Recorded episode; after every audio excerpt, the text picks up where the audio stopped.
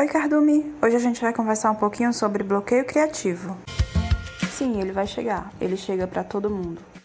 E você, sereia sensata, você precisa pensar que ele vai chegar para você também. Como que você vai resolver essa situação? Ah, eu não quero deixar de produzir conteúdo, eu não quero deixar de ter frequência no meu Instagram, mas eu não sei o que produzir. Então eu vou te dar cinco dicas para que você consiga produzir mesmo nos seus dias de bloqueio criativo. Dica número 1. Um, tenha sempre um caderninho de anotações. Sabe os dias em que você está super produtiva e você acha que pode criar tudo? Pois é, aproveita esses dias, vai criando, cria um banco de conteúdo, deixa guardado, um dia você usa. Esse caderninho de anotação ele é interessante para quando a gente tem uma ideia que não sabe como executar no momento, mas pode guardar que uma hora ela vai servir. Lembra de fazer repartições dentro desse caderninho. Eu, por exemplo, separo por tipo de conteúdo: vídeo, áudio, post, post carrossel. E aí, uma hora, quando aquele bloqueio criativo chega, eu vou recorrer ao meu caderninho. Ah, mas não vai recorrer a ele todo dia, né? Porque você tem condições de criar.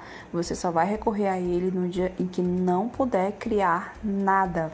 A segunda dica é acompanhar aqueles perfis que você sabe que vão de fato te inspirar. Gente, eu seguia muitos, muitos perfis aqui na Maré.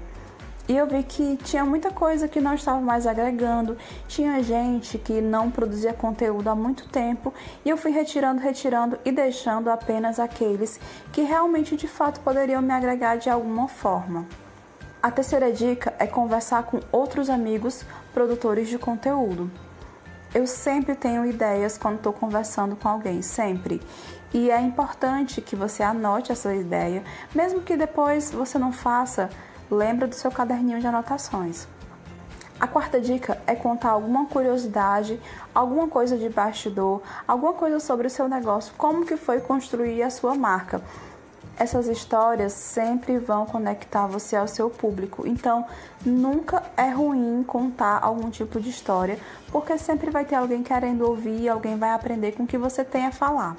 A quinta e última dica, mas não menos importante, tenha sempre livros à mão. Livros relacionados ao assunto que você aborda no seu perfil. Eu, por exemplo, tenho muitos livros de marketing e de criatividade. Principalmente os de criatividade me ajudam bastante.